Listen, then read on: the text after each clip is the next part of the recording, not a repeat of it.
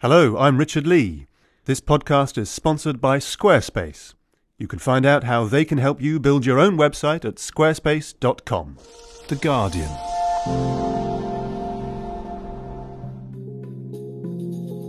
This week on the Guardian Books podcast, Writing the Unwritable. I'm not afraid if someone will kill me for these books. They are crazy if they do it because I have showed my love for a grand, grand book. But if those crazy people want to kill me, yeah, let them kill me. But it is an honor to be killed for literature. And I tell you the truth, no, I'm not afraid. Why should the novelist Kader Abdolah be afraid? Not only has he written a radical reworking of the Quran in Dutch, reordering the verses, cutting repetitions, and even adding a new chapter about Muhammad's death, but he's also published it alongside a novel imagining the Prophet's life. As both volumes arrive in English, Abdolah explains why he felt compelled to tackle these two pillars of the Islamic faith, and why non Muslims should read them together. Talking of reading together, Emmy the Great and Marta Bausells joined Sian Cain in reading Hanya Yanagihara's A Little Life, which has just appeared in paperback. This novel, which wound up on shortlists for both the National Book Award in the US and the Booker Prize in the UK, takes on child abuse, self harm, rape, and suicide in an exploration of the limits of human endurance, even for the readers themselves. Let's just say with the second sort of kidnapping, I just thought I could have done without this. Maybe we don't need like yet another episode of utter misery. He's gone through enough. Despite its challenging subject matter, Yanagihara's 700 page blockbuster zoomed up bestseller lists on both sides of the Atlantic. And so, even though. Some of the descriptions she used made me feel physically ill. Let's gather up our strength and dive into the difficult world of literary taboos. After publishing two novels exploring life under the Khomeini regime, Kader Abdolah fled Iran in 1985, fetching up in the Netherlands in 1988. Just five years later, he published an award winning collection of short stories written in Dutch, following it with a series of short stories and novels, including the best selling The House of the Mosque, which have earned him comparisons with Conrad and Nabokov. His next project added controversy to commercial and critical success after Abdolah boldly reimagined the Quran in Dutch publishing it alongside a fictional account of Muhammad's life, which imagines the Prophet as an ordinary human being, a man with everyday vulnerabilities, needs, and desires, and an eye for the ladies. When he came into the studio, Sian started by asking him why the two books. Yes, you, you read the Quran, but you can understand it. It is a so difficult book, so beautiful, difficult. But if you read the book and if you, as a writer, as a novelist, read the book, suddenly you find a, a man, a, a, a, storyteller, a dreamer, a man with a big imagination, and he's Muhammad. And I said, hey, I like this man, and I can show it. And when I was translating the Quran, I started writing a book about him. And I think we are not able to understand the Quran if we don't understand Muhammad. And because of that, I have written two books. That translation of the Quran was a translation from Persian to Dutch, is that correct? No. I have translated from Arabic's one, the original one, but after that, I have read hundred times the Persian translation, and I have read hundred times the Dutch translations, and I have read maybe seven times the English translation because I'm not a translator, but I'm a writer. I wanted to take my readers for a walk during the garden of the Quran. Everybody is talking about the Quran, but nobody is able to read it and nobody knows what's going about. And it is the only way I have changed the chapters of the Quran.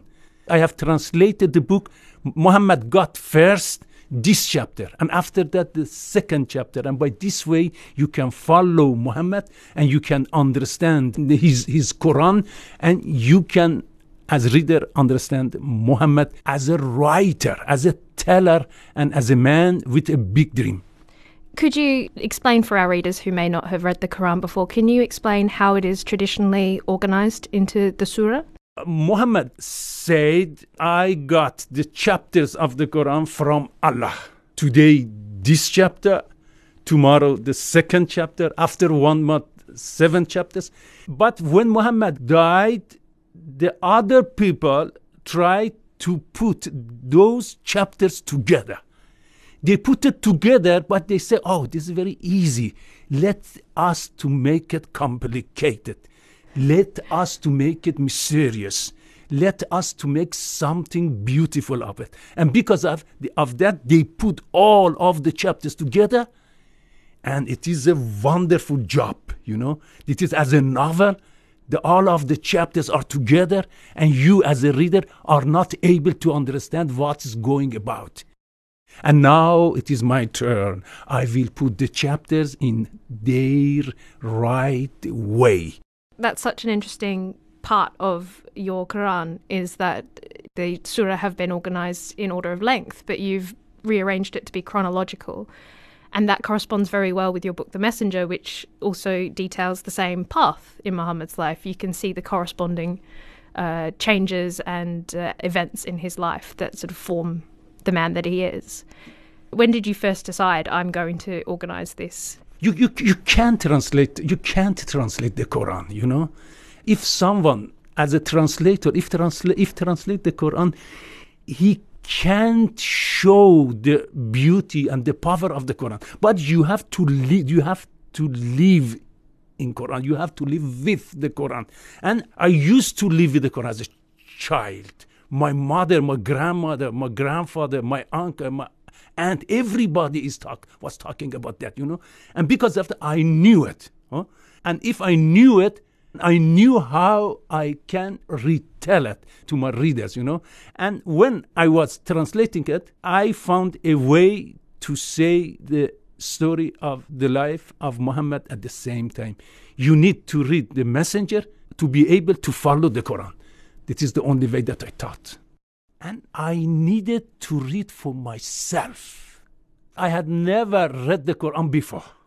But after 11th September, my Dutch readers put the Quran in my hands and they say, read it. But they said, this is your book, read it. It is important for Europe. Read it. It is important for the Netherlands. Read it. It is important for everybody because everybody is now talking about the Quran. Everybody has a meaning about the Quran, but nobody has read it. And because of that, I read it for the first time. And when I read it, I say, wow, it is a high quality, high quality fiction. And I translate it and I publish it as a masterpiece, as a fiction masterpiece I have enjoyed of it mm. as, as a writer. So that motivation to read it for the first time came after September 11, 2001. When did when did you have that point when you realized that you wanted to do a version in, in Dutch?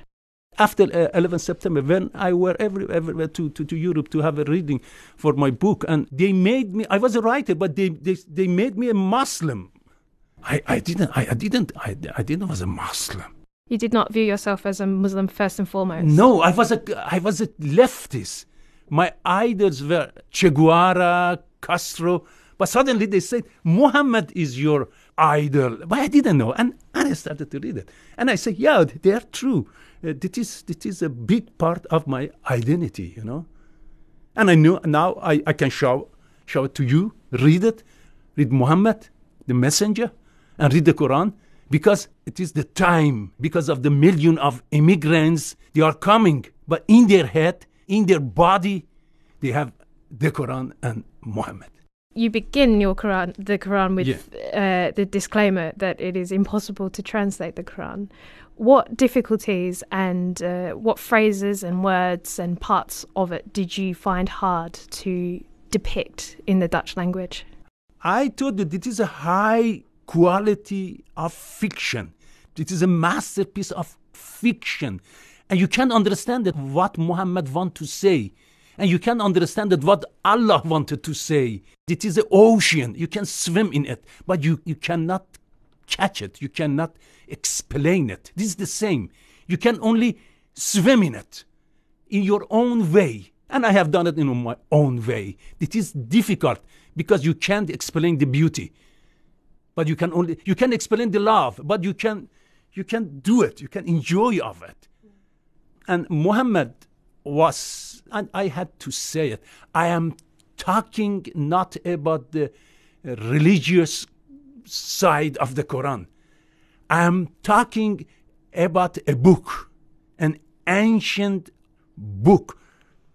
It is a dangerous book if you use it as rules, but it is a beautiful book uh, if you only read as old fiction book.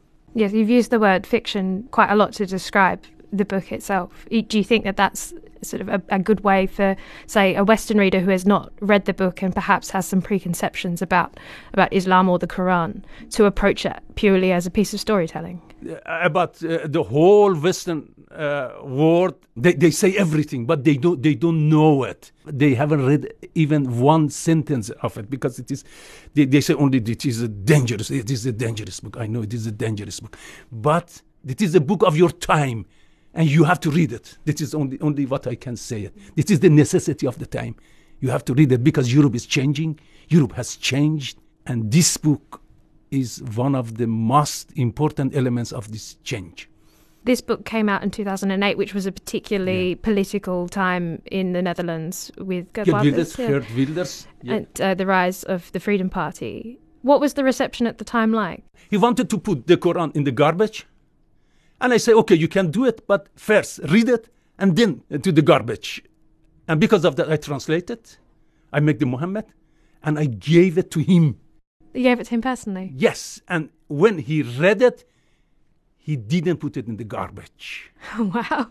he couldn't because he said many bad things, but he's not dumb. He's a clever politician. And why the Netherlands? What was the reception like? Because it was a bestseller. When it, it was it was a bestseller. Everybody was talking. I, I, had hundreds of reading about the book in the church, in the university, in the schools, in the in the parliament, in, by the minister, by the king, by the queen, and it was and it is a wonderful time. It's just come out in English and is being published in the UK. it's come at a particularly important time in Europe as well. It's coming seven years later and into English at a very uh, important time for Muslims and uh, how the wider communities perceive Muslims. How do you hope, if a Western reader was to pick up your English translation now, what do you hope they take away from it?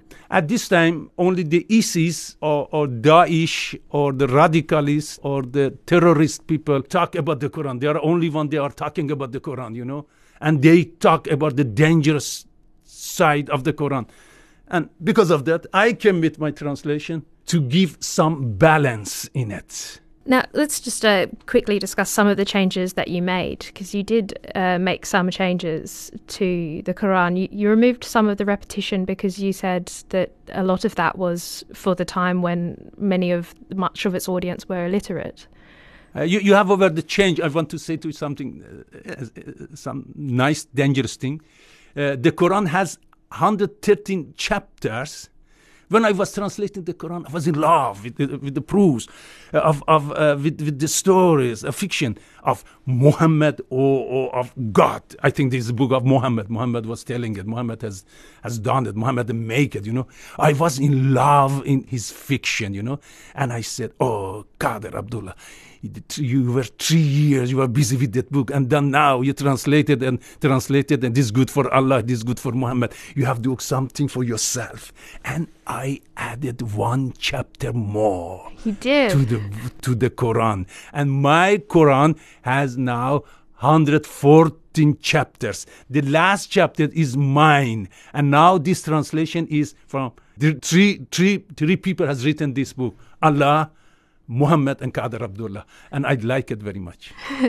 I, I, enjoyed that, that final chapter. It, some might say perhaps it's it's a controversial detail to add the details of Muhammad's passing in the final chapter. Why did you decide that that that scene should be added? Everybody, everybody, uh, with uh, uh, everybody say, and Muhammad too, that this is a book of Allah I have respect for Allah and I, I, have respect for everybody who believes in Allah. But but I'm talking about this book, and nobody talks about the masterpiece of Muhammad. But I have cut, I have cut the relationship with book and Allah, and I put it on the ground. Now this is a this is a real book, not a holy book, a real book by Muhammad.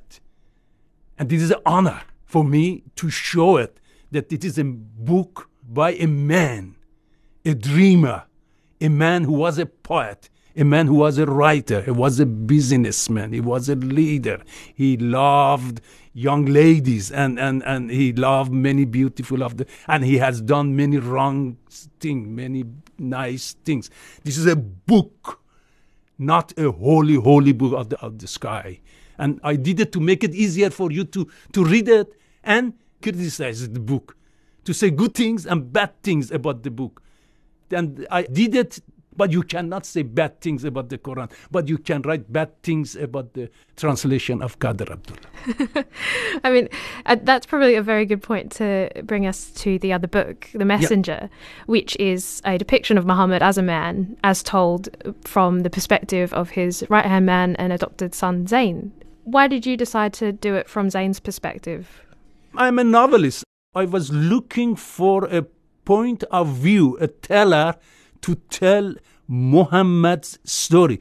Muhammad's story you can read, you can see, you can taste in the Quran. But a novelist needs to, to tell it, to retell it. And I needed somebody to to write it. And I choose for the son or son-in-law of, of, of Muhammad. It is the only the best way because that man was able to go to to house of Muhammad, to go to to the to bedroom of Muhammad, to go to the bedroom of the uh, wives of Muhammad, and he knew everything. And because of that, I, I choose for that storyteller. I learned quite a lot from this book about uh, Muhammad as a man, and I enjoyed the small, very human details about him being a bit of a ladies' man, Yeah. and the fact he's very self-conscious about his handwriting, and that he has periods of very crippling self-doubts when he's waiting for Allah's messages. When you were doing your research and sort of compiling this portrait of a man, did you learn anything new while you were doing? Yes, you, um, everybody talks about Muhammad. He used young ladies. He, he he slept with young ladies. But when I read the Quran, I saw I discovered something else. Okay, he loved young ladies, but he didn't want them only for their bodies. He needed them for their sharp and young memories. You know, Muhammad was not able to write. He was a teller. He told his stories, but he needed young ladies to keep it, young ladies to write it down. Muhammad used the young ladies as computers, you know, and many of such things I have discovered, I have put it in the messenger. And because of that, you get a better point of view to read and to understand Muhammad. There are parts in the Messenger which correspond with parts in your Quran where Muhammad reveals himself at the height of his power to have a streak of violence in him, particularly when he goes to Medina, Medina, and yeah. exiles the Jews. And uh, he burns trees and fields and basically tells them all to leave. There's a moment where it, it's Rabbi Amr ibn uh, Jihash, he tells Zayd that there was no prophet ever used as much violence as your Muhammad. Yeah. Is that part in this book to sort of confront the stereotype and the image that a lot of people have of Muhammad now as being indicative of a streak of violence in Islam? I told you Muhammad was a dreamer. Muhammad, Muhammad dreamed to have a big book, and he wanted to have a God and Allah. But first, he tried to make his book and his Allah by poetry. The first, the first chapters of his book are pure poetry, you know. And after many years, he understood you are not able with poetry and with fiction make a big book and a big Allah, you know. And because of that, he started. He used violence, you know. He went, he went violence. He went to Medina, and he became a, a leader. And he has done many things that a real leader does. The same as George Bush, the same as Obama, the same as Churchill, the same either, and they are good people. But they have made big, big wars and they have used violence. Why Churchill used so many violence? Because because of the time and because he was a leader. And I show you and I show you why he had to use violence. It was the only way to change his society. And he has done many and he has used many violence against the, the Jewish people. I mean, we've talked about the reception in the Netherlands after it was first, they were both first published in Dutch. But yeah. how many countries around the world and how many languages? There are many countries that translated only the messenger. They, they didn't dare to translate the, the Quran. They're afraid to for conversational problems and to, to give violence by the radical Muslims. But uh, for the first time in, in London, we have both our books together.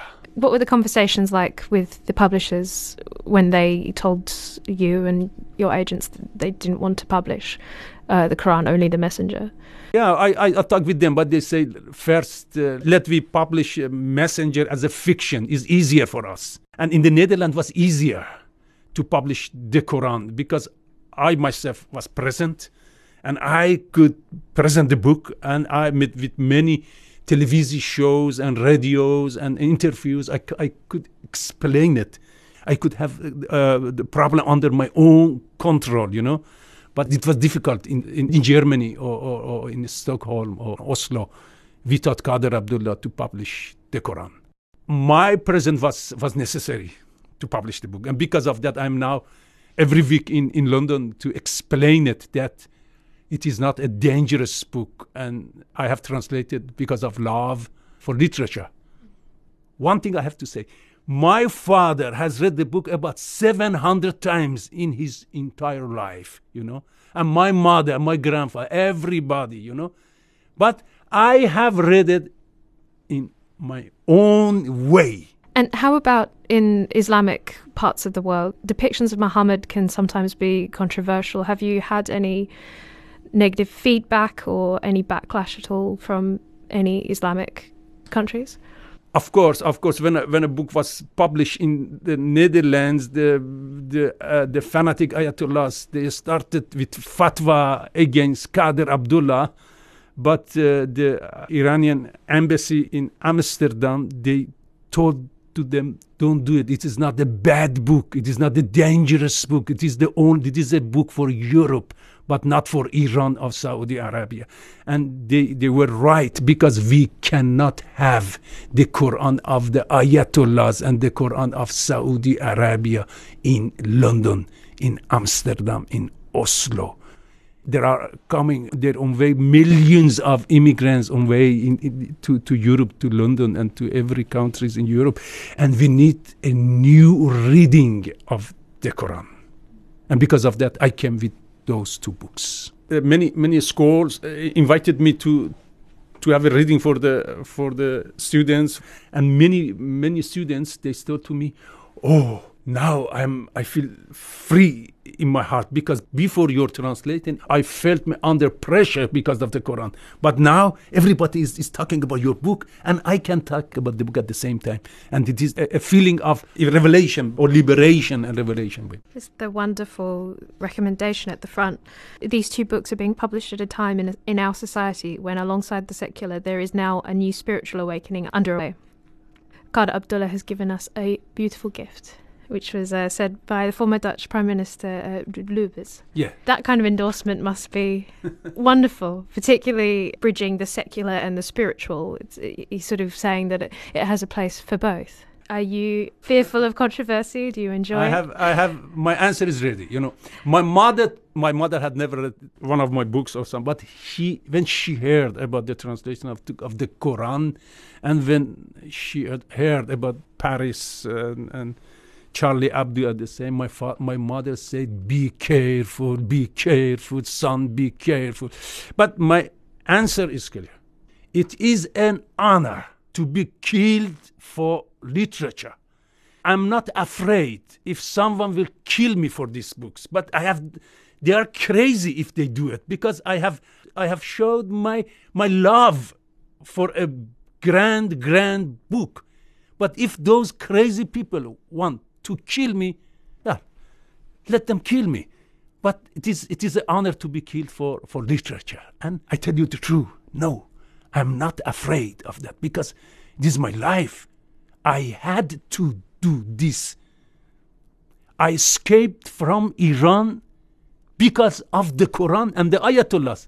But the life put the book in my hands and say, translate it. And I have translated. And what can the consequence of this job to be? We will see. But I couldn't stop myself. I couldn't stop myself. I couldn't stop translating of this book. I had to do this. And I've done it with respect and with love. The Messenger and Abdolah's version of the Quran are both translated into English by Nouri and Nusha Knighting and published by World Editions. This Guardian podcast is supported by Squarespace. If you want to build a website, you have many options. But if you want to build it beautiful, there's only one.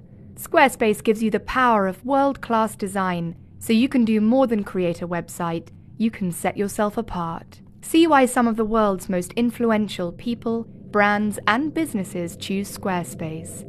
To start your free trial, visit squarespace.com forward slash guardian.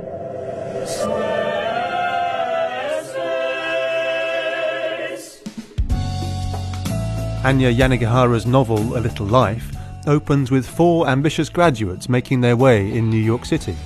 There's aspiring actor Willem, Brooklyn born artist JB, frustrated architect Malcolm, and at their centre, the withdrawn, enigmatic lawyer Jude.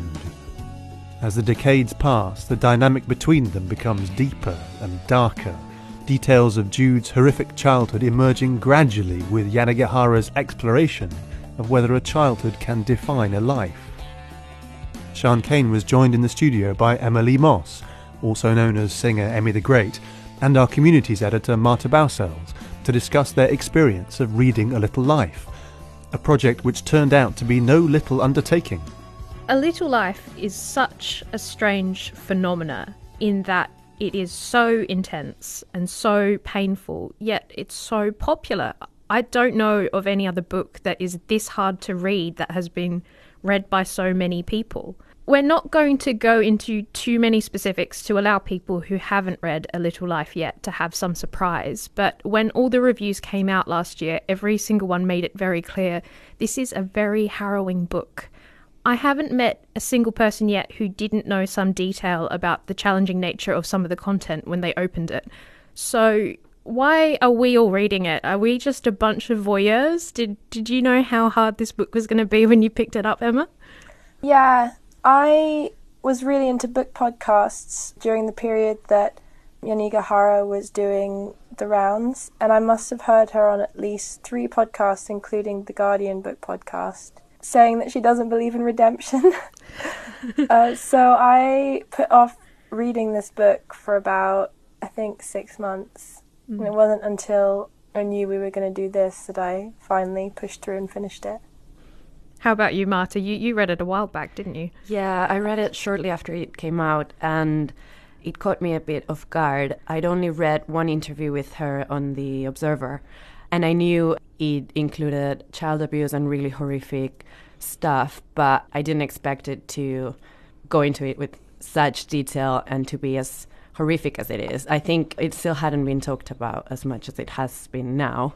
But quite a few people recommended it to me, and it said it's unlike anything you've uh, read before. It's so worth it. So I just went for it, and I did love it. But I think it's not a voyeur thing. There's an element of hype, and I've been. I've been following the social media reactions to it. It's quite amazing that they even have a Twitter account and an Instagram account for the book. And there's a huge fan phenomenon now where people take pictures of locations in the book and tag them in a certain way. And then there are pictures with the names of the characters and a hashtag called Jude Forever. And there's a big fan phenomenon. that I think is is making people read it now as well, like a groupie phenomenon, maybe.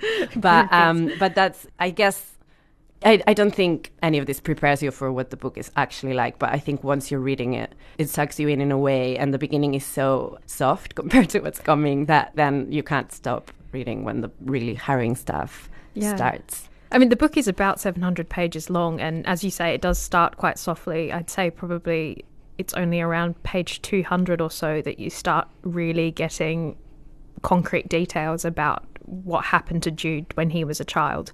I mean, there are plenty of books that cover similar taboos out there, but a lot of them allow the worst abuses to sort of appear off the page. In terms of child abuse, you could use books like Nabokov's Lolita or Emma Donoghue's Room, where things are said, but they're also left to your imagination, which is really not the case here. Emma, do you think that it is important to see these really confronting acts like child abuse, rape, domestic abuse, self harm carried out in front of us? I don't know if it's important. It was by the time all that stuff happens in the book, you're so invested in Jude, or by the time that's revealed, it's sort of hinted at the beginning. You're so invested in Jude, and because I also knew that something terrible was coming, I sort of had this grim determination to carry on through. And I did keep wondering if I'd ever read another book that went into as much detail. And I'm not sure I had. I kept thinking this should be misery lit.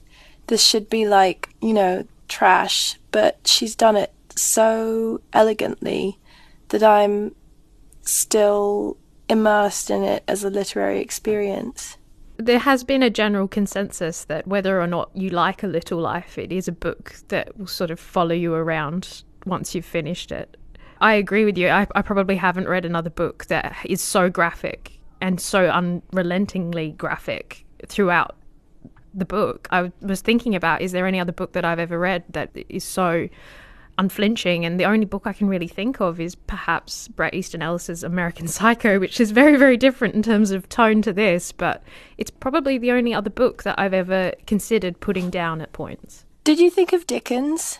Of, of Dickens? Yeah, I kept strolling back in my mind to um, Dickens books that I'd read at school and kind of comparing the trajectory of the protagonist from utter abuse and being born outside of society and being thrown around these terrible people who somehow also manage to instruct the protagonist just by being the only contact that they have with other humans and then finding themselves as adults in, in these fine surroundings but you know not being able to let go of what happened to them I mean, there is probably something very Dickensian in it, in that it's such an epic book and it spans decades and it follows people over lifetimes, which I suppose is also a sort of redempting feature to the book. That there's meat to it. It's not gratuitous. You never feel like it's mawkish. That you're sort of being confronted with misery for the sake of being confronted with misery.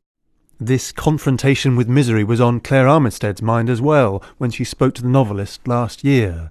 Jude goes through such terrible suffering if it's hard to read, how did Yanagihara cope with writing it? You know, the writing of it actually was less traumatic in ways. It was less traumatic than people expect, I suppose, because the character of Jude was someone I knew very well going into this. And although it was difficult authorially to put him through these sorts of things, it was also completely consistent with who he was and how he had been taught to believe and what he was taught to think about himself. And so while it was difficult and while I felt for him, it didn't feel gratuitous to me. It felt something um, that would naturally happen to him because I think when people are damaged and people are taught to think a certain way about themselves, they always seek out danger for themselves, whether they know it or not, and often they don't. Marta, how did you feel about the nature of the way Yanagihara covers the issues? Did you ever feel that it, it was too graphic? No, I didn't because I think as she has talked about in, in many interviews, and I think this is um, what she went for with this book. She wanted to take things to the extreme, to explore this character, and to make it huge and excessive, and take the reader with her. But as Emmy said, it's done in such an elegant way, and by the time this starts happening, you believe in the character so much, and you care about them so much that you just go with it. And it, the way she focuses on Jude's inner life, I, I, I can't compare it to anything I've experienced before either.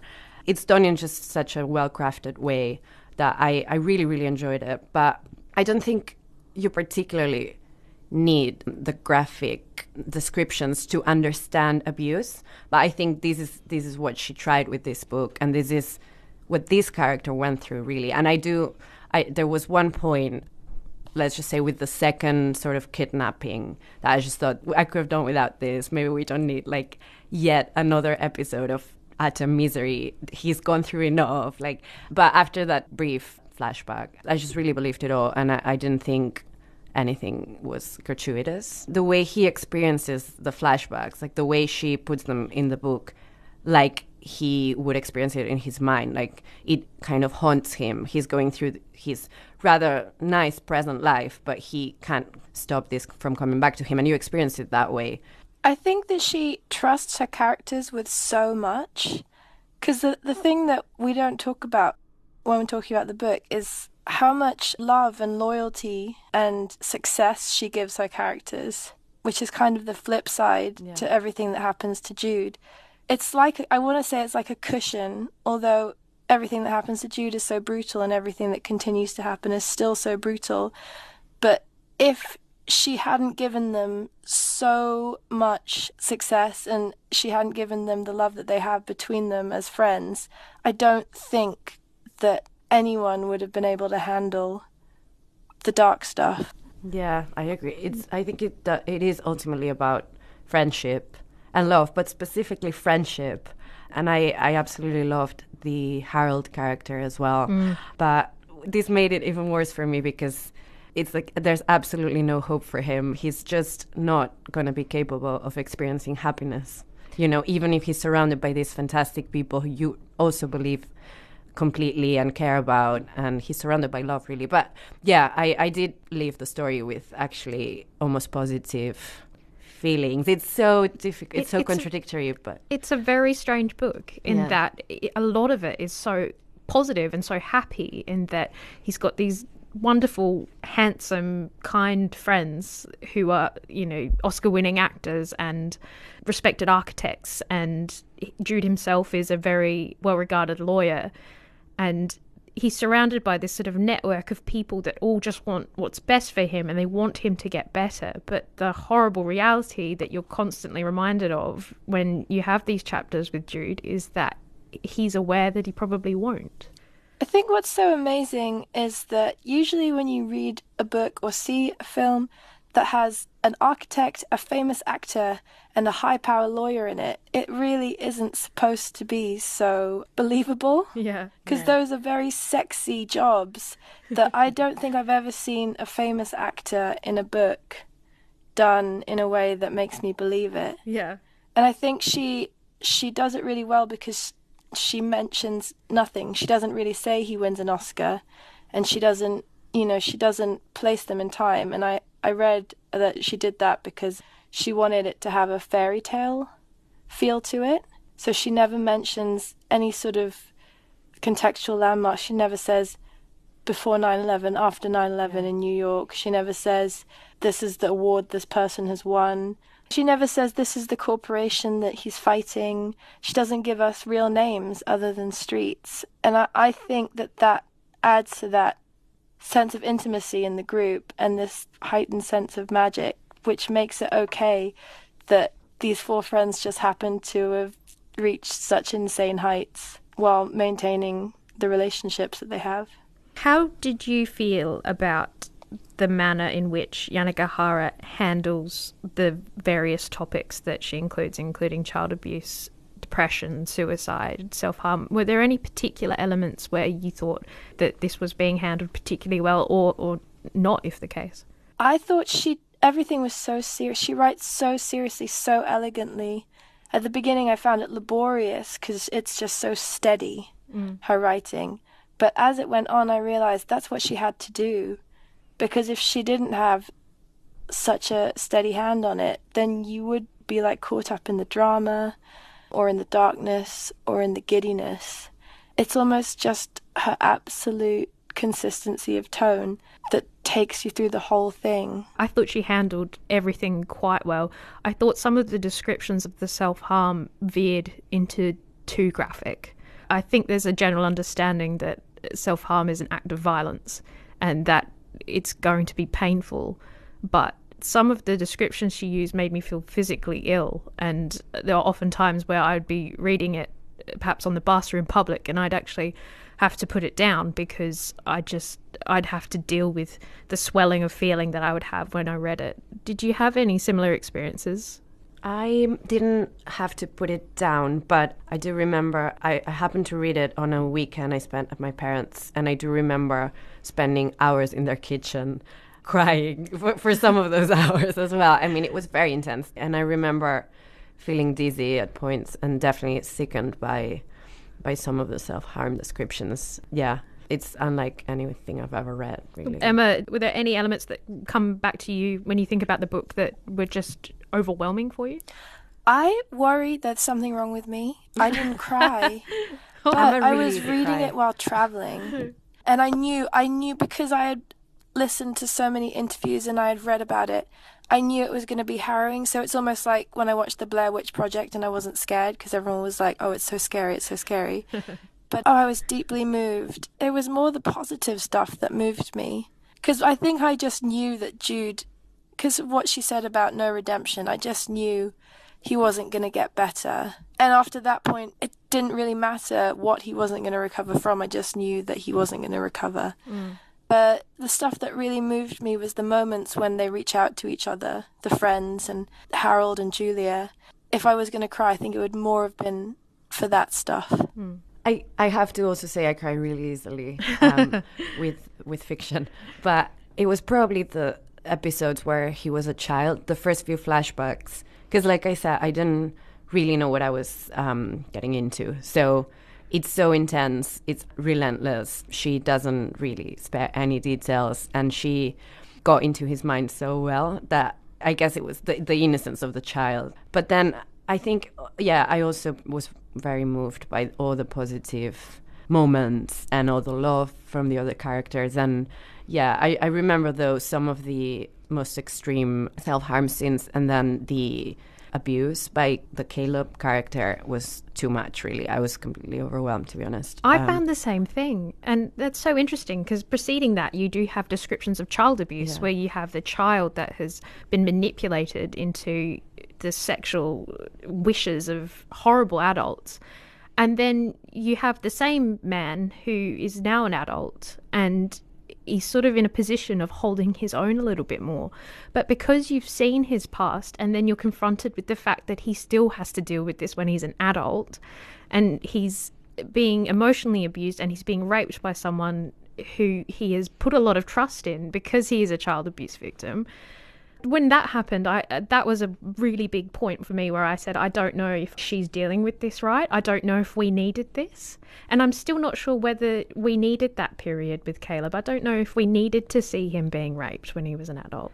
I think the point of that was to see how much self-loathing he felt and this is where there's where I realized there's absolutely no hope for him because now he's an adult. He has rationalized what's happened to him he could walk away right now. He could ask for help. Everyone wants to help him, but he's just not going to because he thinks he deserves it. And that was so crushing. But I think that's where that you see that he's just like traumatized for life. Mm. That was very painful, but I think it did make sense for me to have that in his adult life. Every time I tried to flinch at yet another episode of violence, I asked myself, what if this really does happen? What if people slip through the cracks, children slip through the cracks, and they are abused and abused, and then they grow up to believe that they deserve abuse? And I had to say that, yeah, it probably does happen. And for this, this book was a really weird experience of checking my privilege. Mm. I don't know if you had the same thing. Yeah. There was this thing where Jude finds it so difficult to do things like walk or interact with people who he hasn't known for a long time or even talk about himself. These are things that I take for granted. Mm. And because you're so invested in Jude, you suddenly you read a chapter and then you go out walking and you're like, God, I'm so lucky. Mm. There are a couple of instances there actually that you've just reminded me of that are sort of perfect examples of very small moments on the page that are very big for the reader. Um, one when Jude has just had an episode and he's in a lot of pain, and I think he had a wound on his leg as well, but he's determined to go on his Sunday walk. And there's that small period where he's thinking, should I call my doctor? Should I should I not go? But he's so determined to stick to his regime because if he doesn't go for the walk, it's admitting that something's wrong. And also the moment where he's sort of fooling around with his mentor Harold, and Harold goes to tickle him in a very sort of playful way, and he pushes him away. That those two, I would say, those two are the moments for me as well. When the fact that he never truly trusts Harold after everything they've been through, he still expects him to do something to him. Mm. It's just such a simple act to receive love from someone who loves you. It's just um, it it makes you think a lot, even after the book is finished, about how well how lucky you are. A Little Life is published by Picador in the UK and in the US by Anchor. The New Odyssey is the definitive story of life, death, and the survival on the refugee trail from The Guardian's migration correspondent, Patrick Kingsley. It's a story about who these refugees are, and about the smugglers, coastguards, volunteers, and politicians who help them, or look the other way. Buy your copy from the Guardian bookshop today for just £9.99 and save over 30% on the recommended retail price. Thanks to Kader Abdolah, Emma-Lee Moss, and Marta Bausells. Next week, we'll be heading east as we hear from Pussy Riot's Masha and The Guardian's own Luke Harding. You can find us online or install us on your smartphone by searching for Guardian Books Podcast. Until then, from me, Richard Lea, and our producer, Susanna Tresilian, thanks for listening.